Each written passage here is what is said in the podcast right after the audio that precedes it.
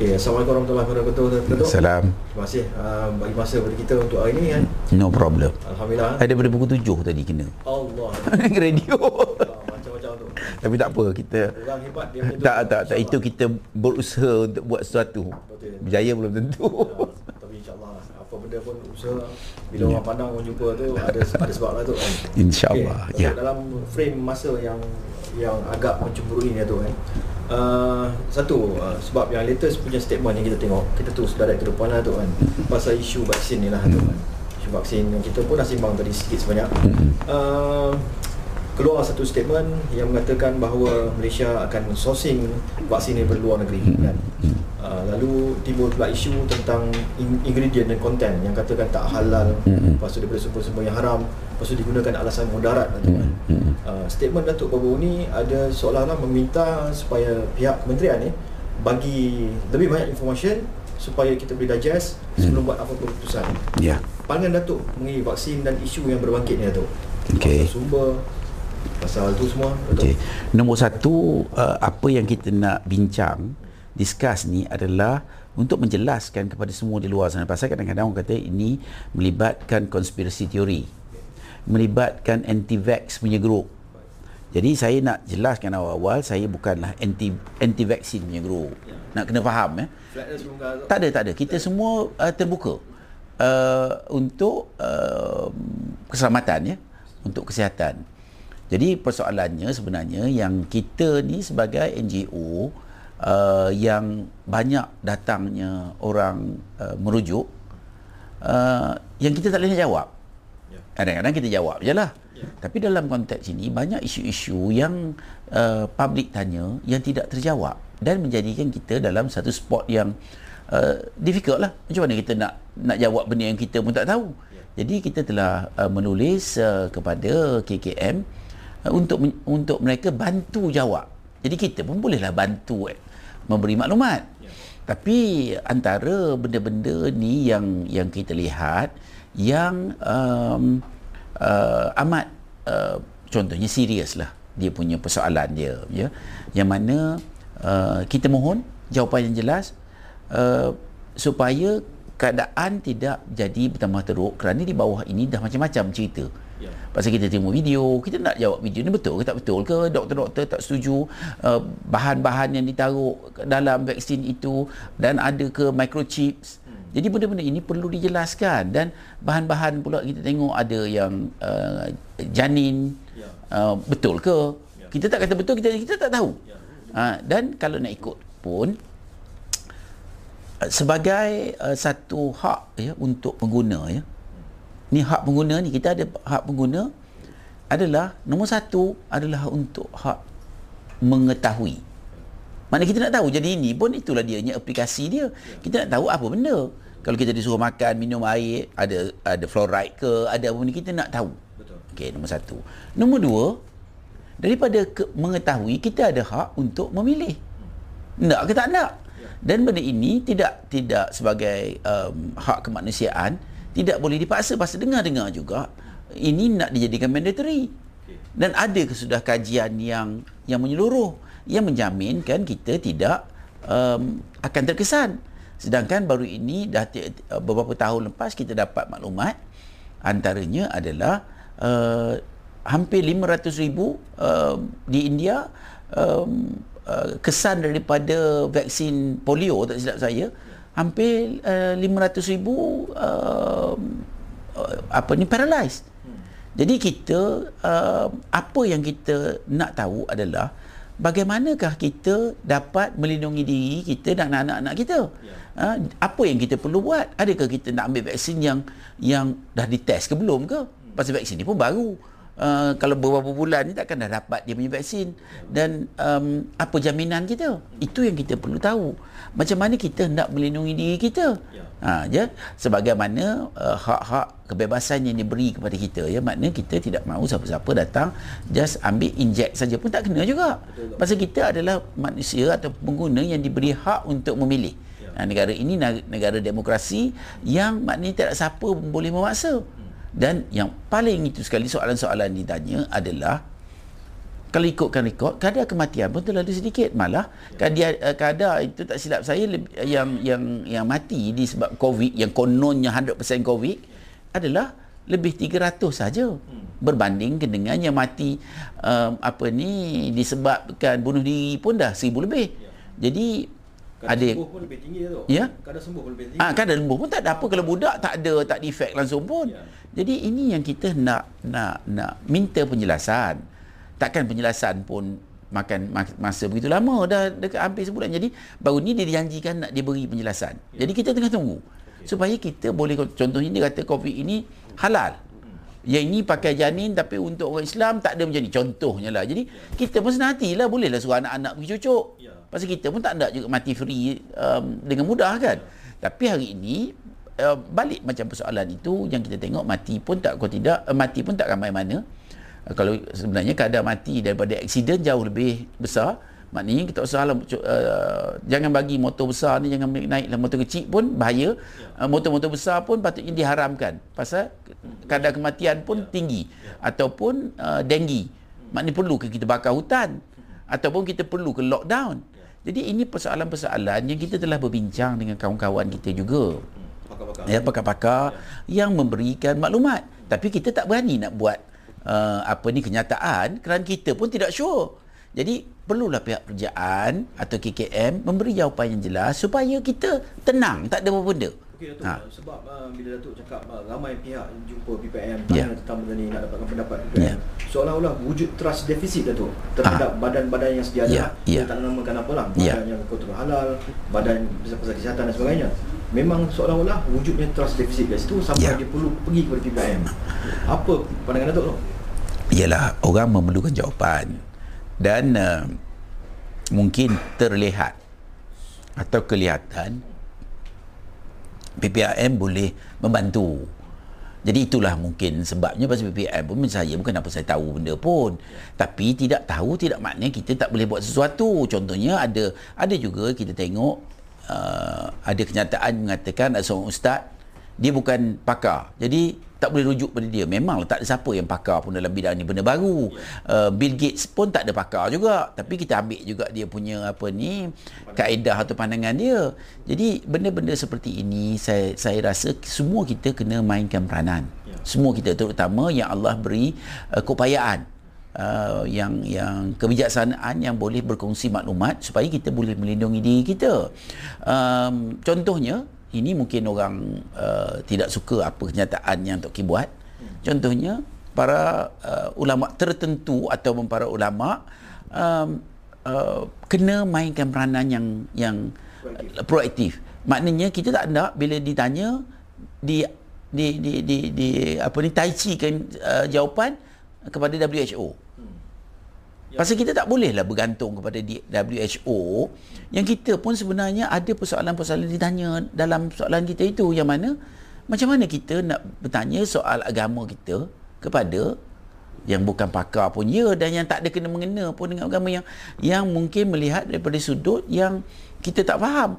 Jadi ini yang kita perlu maknanya uh, kalau lah contohnya kalau ini kita dah merdeka dah 60 tahun ya kalaulah ada ulama kita daripada dulu atau sekarang ke whatever yang mengatakan okey vaksin ini darurat. Ya. betul ke darurat? Ya. berapa lama darurat? Hmm.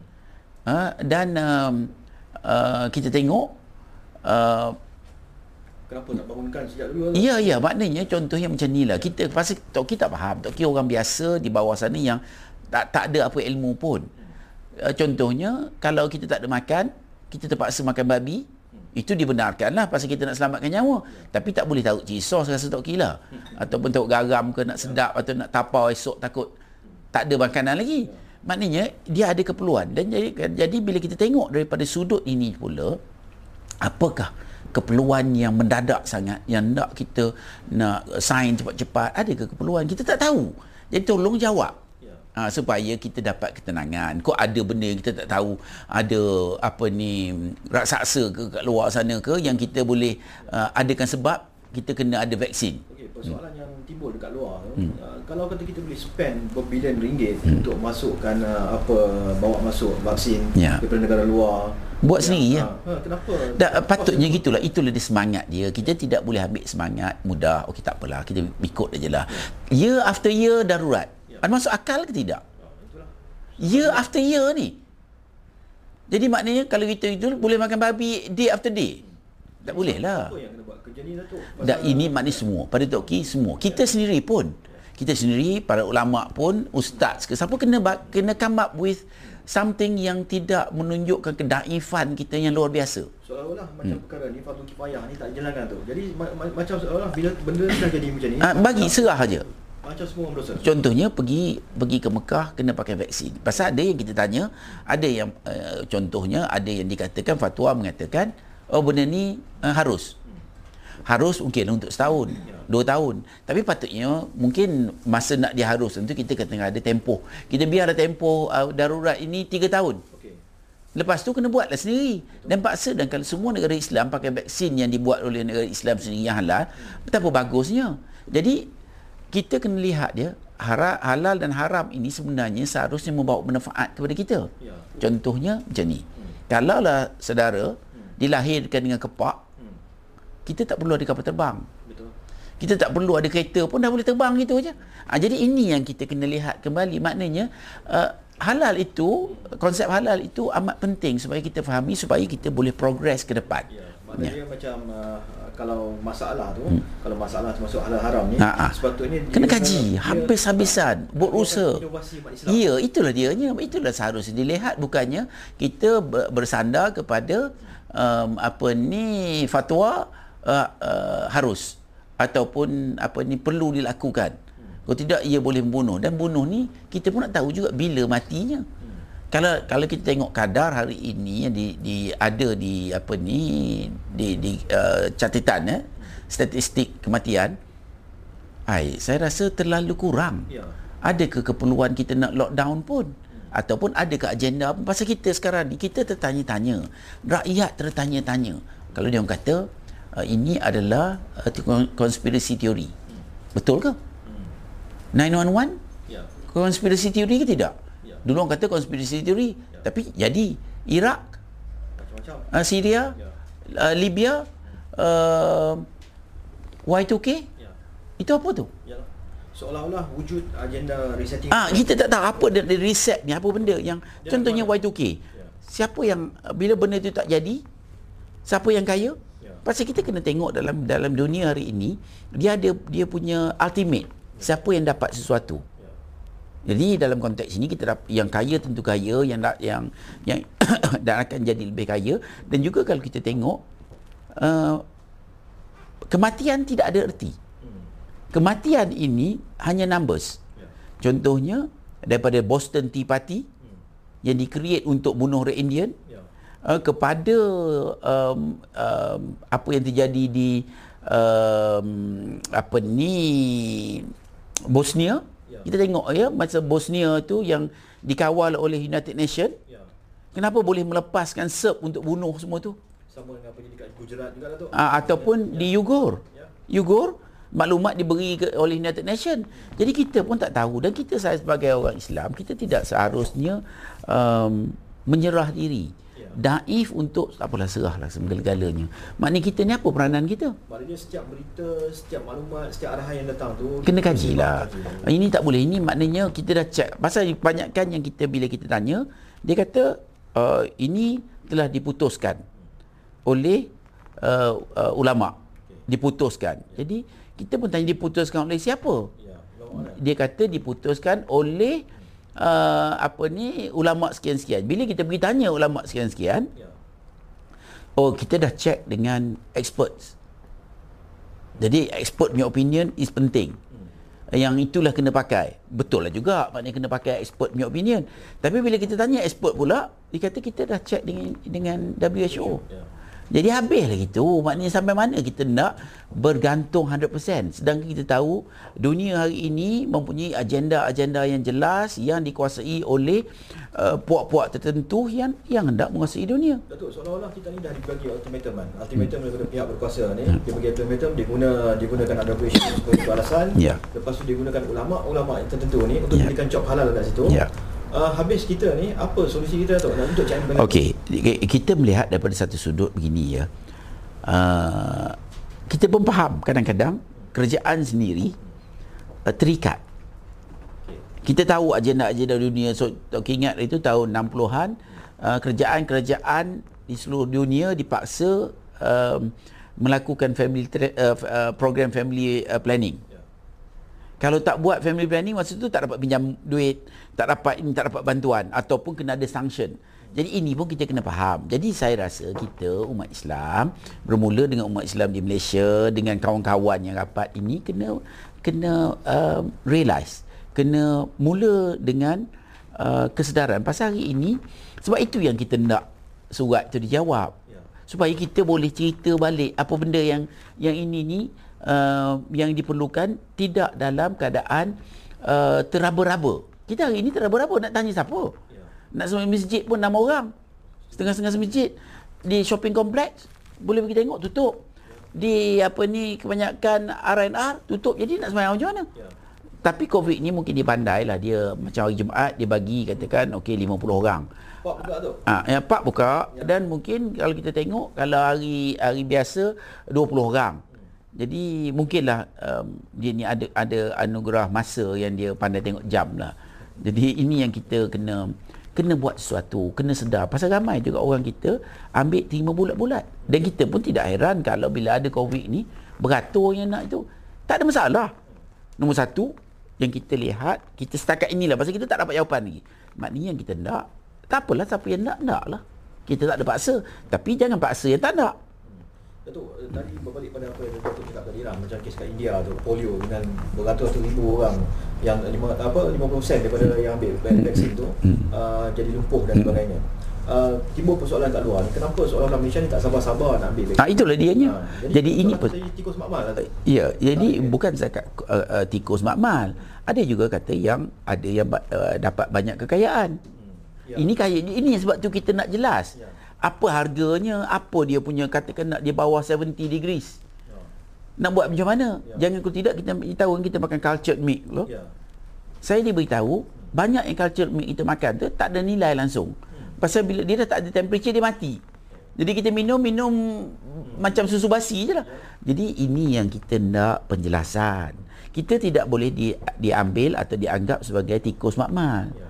Makna kita ni Allah beri kurnia dan uh, kita kena dapat sokongan semua rakyat supaya kerajaan pun dapat bertindak mengikut kehendak rakyat. Ya. Maknanya kalau contohnya mungkin kita kata kalau kita tak ikut dia akan adakan adakan sanction. Contohnya saya dengar mungkin Indonesia tak nak ikut. Jadi esok oh Indonesia tak boleh nak keluar. Hmm. Tak boleh nak naik kapal terbang. Ya. Jadi mungkinlah itu merupakan satu jalan untuk kita mengorak langkah baru untuk reset. Saya tak tahulah. Ya. Tapi kita kena buat sesuatu dengan bijaksana. Maknanya semua kebijaksanaan itu perlu dilakukan uh, oleh semua kita terutama yang yang profesor-profesor kita ada, ulama-ulama kita ada supaya kita dapat gerakkan. Supaya apa yang terjadi hari ini menjadikan platform kepada kita untuk lebih berjaya. Ya. Untuk mengambil tindakan yang penting yang boleh membawa kesedaran kepada kita semua. Macam yang apa yang kita tengok tuan-tuan buat itu satu benda yang kita kena kena buat. Tak boleh lagi melepaskan segala-galanya kepada orang lain kerana kita lihat agenda orang cukup jelas.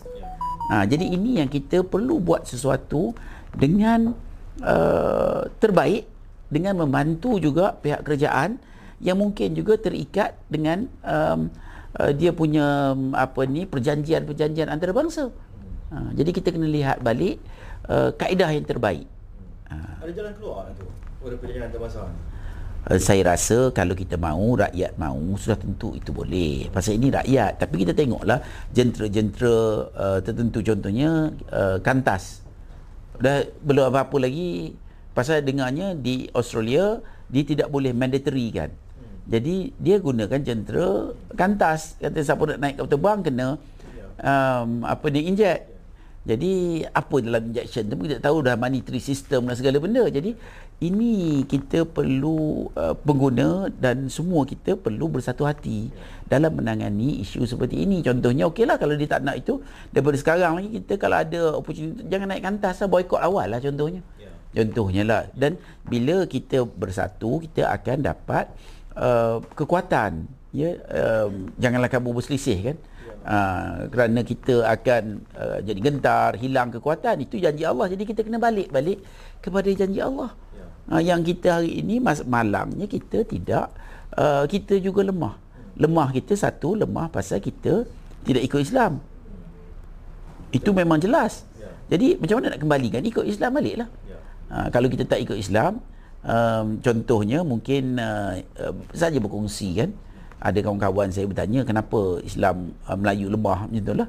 Saya kata pasal kita tak ikut Islam masa kita ikut? Tak masa masa uh, balik kerja kita ikut. Masa pergi kerja kita tak ikut. Masa buka puasa kita ikut. Tunggu setengah jam dah tunggu dekat tengok makanan fast food. Jadi masa uh, kebersihan tak ikut. Janji tak ikut. Pengorbanan tak ikut. Jadi mana nak dapat keberkatan Allah dan perlindungan Allah jika kita sendiri uh, apa ni uh, engkar? Maka setelah kamu bersikap sombong terhadap apa yang dilarang maka jadilah kamu kera yang hina. Lebih kurang gitulah kan?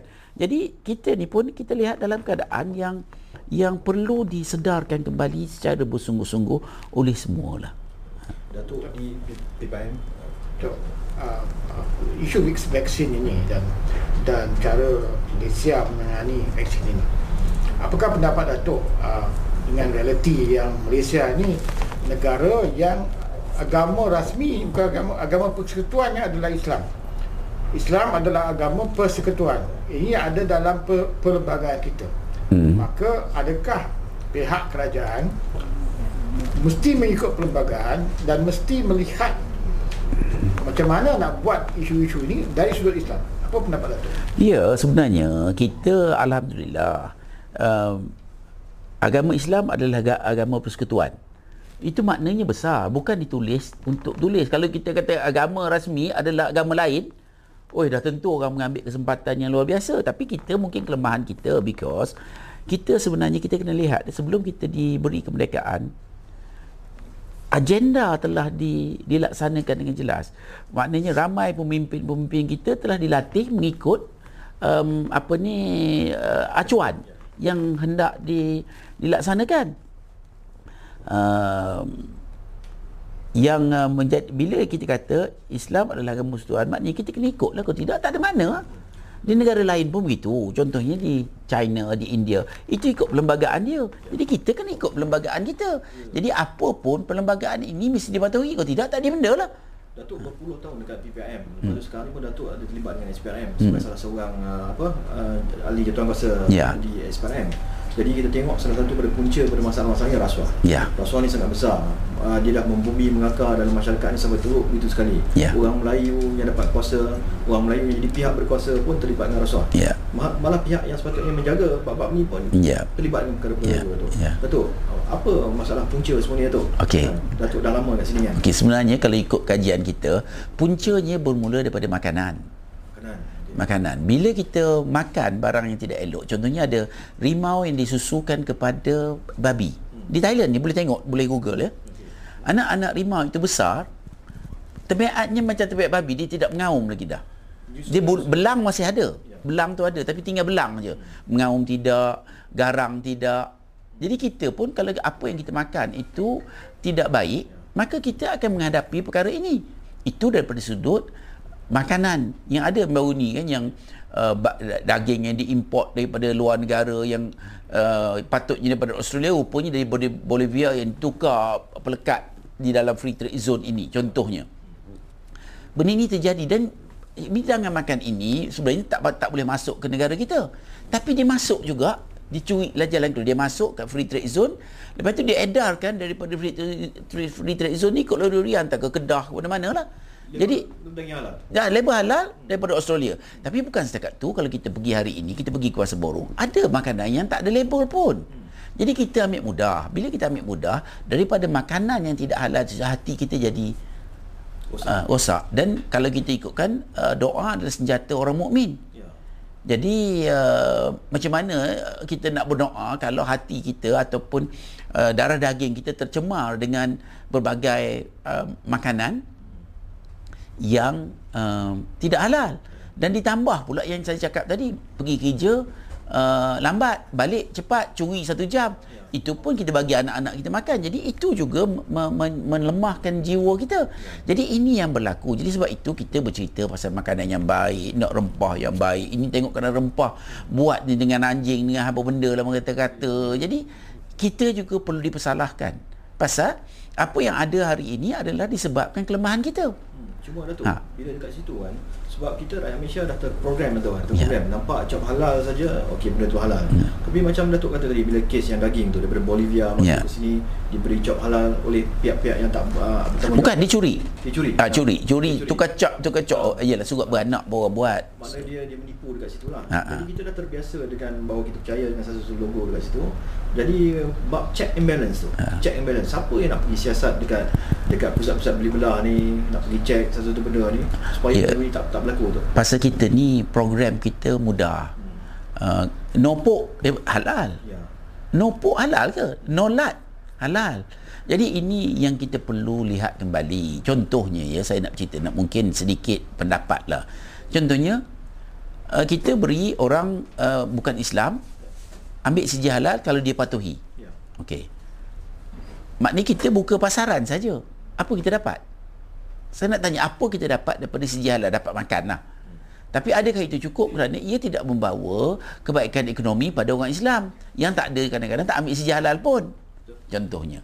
Tapi ini patutnya kita semua pihak ber, ber, ber, mencari kaedah macam mana nak ubah ini semua. Contohnya, bila dia dapat uh, siapa-siapa nak ambil halal JAKIM, JAKIM perlukan mereka pergi ambil kursus. Yang pergi ambil kursus ni pegawai-pegawai yang dilantik. Tuan kedai, owner business, dia pun tak faham. Lu-lu pergi ambil halal apa benda, dia tak faham. Ya. Dan kita telah rugi. Pasal sebenarnya patutnya syarat yang dibubuh adalah pemilik syarikat kena hadir dengar apa benda halal. Pasal dia pun tak tahu. Yang salah kita lah patutnya kita make sure ke you nak you kena ambil khusus you faham. Oh Islam macam ni. Oh darah dia keluar racun keluar penyakit keluar. Apa kebaikan Islam? Gunalah itu untuk berdakwah. Jadi mana yang kita kita berdakwah? Mana kita berdakwah? Kalau kita kata ikut Rasulullah.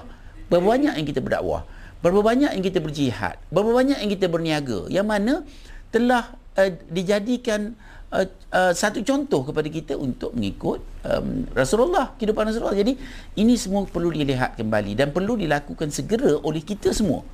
Maknanya kita semua perlu uh, buat sesuatu untuk membawa kesedaran ini untuk sedia berjuang dan melakukan sesuatu. Berjaya atau tidak itu soal lain. Macam burung yang nak padamkan api tu kan. Ha, jadi maknanya kita kerja kita buat so kita buat ke tidak? Jadi kita lihat kembali uh, balik uh, cerita rasuah tadi. Rasuah ini uh, bukan baru. Dia berlaku telah lama. Dan dia kadang-kadang dia jadi budaya. Dan kita pun alhamdulillah mungkin kita kalau kita kat situ pun kita rasuah juga. Pasal dah jadi budaya. Dah, dah kalau tak rasuah benda tu tak tak cool ke uh, apa ni uh, pendapatan tak ada ke ataupun disisihkan. Jadi ini yang perlu kita ambil uh, apa ni? Uh, azam. Tak mau rasuah dan satu lagi yang kita ambil yang perlu ambil azam yang betul-betul adalah sistem riba. Jadi dah nyata bila kita uh, kita uh, ambil riba kita berperang dengan Allah dan Rasul.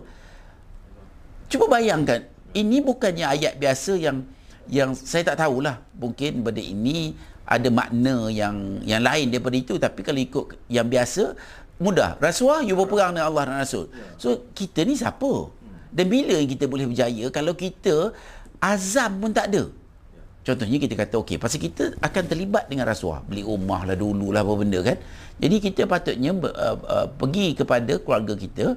Mula daripada sekarang kita nak ramai-ramai kita berazam, kita nak mengelak dan lari daripada uh, apa ni riba. Ya. Tapi dah dah buat azam ke belum?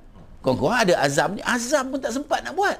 Dengan cucu kita dah kita kata ini tak boleh ni jangan ambil macam ni. Jadi proses pendidikan itu amat perlu ya. supaya kita tanamkan sesuatu dalam hati dan insya-Allah dengan kesungguhan kita Allah beri kita ruang. Jadi kalau yang yang uh, riba pun yang kita tengok contohnya dalam dalam Islam kita cerita pasal um, kita tak boleh kena ada riba. Tapi kita saya tengok dalam sistem-sistem agensi yang ada pun lambat bayar uh, cukai tertentu pun kena interest juga. Jadi ini kita perlu bawa kesedaran ini dengan bersungguh-sungguh supaya ia menjadi suntikan kepada jiwa kita untuk menghadapi cabaran yang akan datang ni yang lebih uh, teruk lagi. Baik Datuk. Ya. Soalan last lah Datuk ah. Soalan last sebab Datuk pun ada nak pergi ni minta maaf Datuk. Tak apa, tak apa, no problem. Okey Datuk. Uh, soalan last. Sampai dah ada orang. Lama dah. Oh dah dah okey okey okey okey. Uh, last punya soalan. Ya. Uh, Datuk dengan PPM ni semua uh, dari dalam perjuangan yang Datuk dah buat selama lebih 20 tahun ni Hmm. uh, apa harapan Datuk lah apa harapan Datuk dan apa yang rasa Datuk rasa perlu ada untuk membantu lagi perjuangan ni ke Ya. depan Dia pun yang paling penting adalah perlu kesedaran. Hari ini kesedaran buat apa nak ada. Jadi kalau sedar eh, benda tak ada kesedaran nak sampai ke mana? Jadi kita semua kena buat, buat, buat sesuatu bekerja sama dalam semangat kesatuan yang bersungguh-sungguh. Jangan kita nak sedap bergaduh. Uh, saya dah kira dengan logo uh, setengah-setengah masyarakat kita ayam jantan berperang. Dua ekor ayam jantan berperang, lepas tu kuali dia sebelah. Jadi itulah kita. Ya. Jadi mana kita nak dapat keberkatan kalau kita tak dapat nak berkorban yang nak yang kita nak korban ni adalah ego kita. Berapa sabar kita dah dapat menerima semua ini bila dicabar. Dan uh, kita kena lihat uh, mudah uh, kalau kita lihat ada uh, ayat yang mengatakan jika ataupun hadis saya tak ingat kalau kita uh, sombong pasal dia berkait dengan sombong. Kita sombong besar-besar zarah pun tak bau syurga. Ya. Berapa orang ni rasanya yang berpendidikan yang tahu yang pandai yang melepasi ini? Ya. Sedangkan di masa yang sama kita kena ingat syaitan tu memang nak suruh kita sombong. Bila sombong je ikut dia lah Ha, jadi ini yang kita perlu atasi. Maknanya kita kena cari kaedah untuk keluar dari keadaan ini dan mulakan kita punya perjuangan dengan ikhlas. Dan kena ajar diri kita ikhlas kerana uh, syaitan dia berjanji dengan Allah kan. Uh, dia akan sesatkan semua kecuali yang ikhlas. Jadi mungkin dah mula di situlah. baik Datuk terima kasih banyak Datuk Sama-sama. terima kasih banyak uh, insyaallah mungkin kita jumpa lagi Boleh bila-bila saja. Labak lagi ni Datuk Okay, panjang tu nanti Ah, tak apa boleh boleh bila-bila saja. Ha. Lah. Insya-Allah, insya-Allah. Sama-sama. nanti insyaallah kita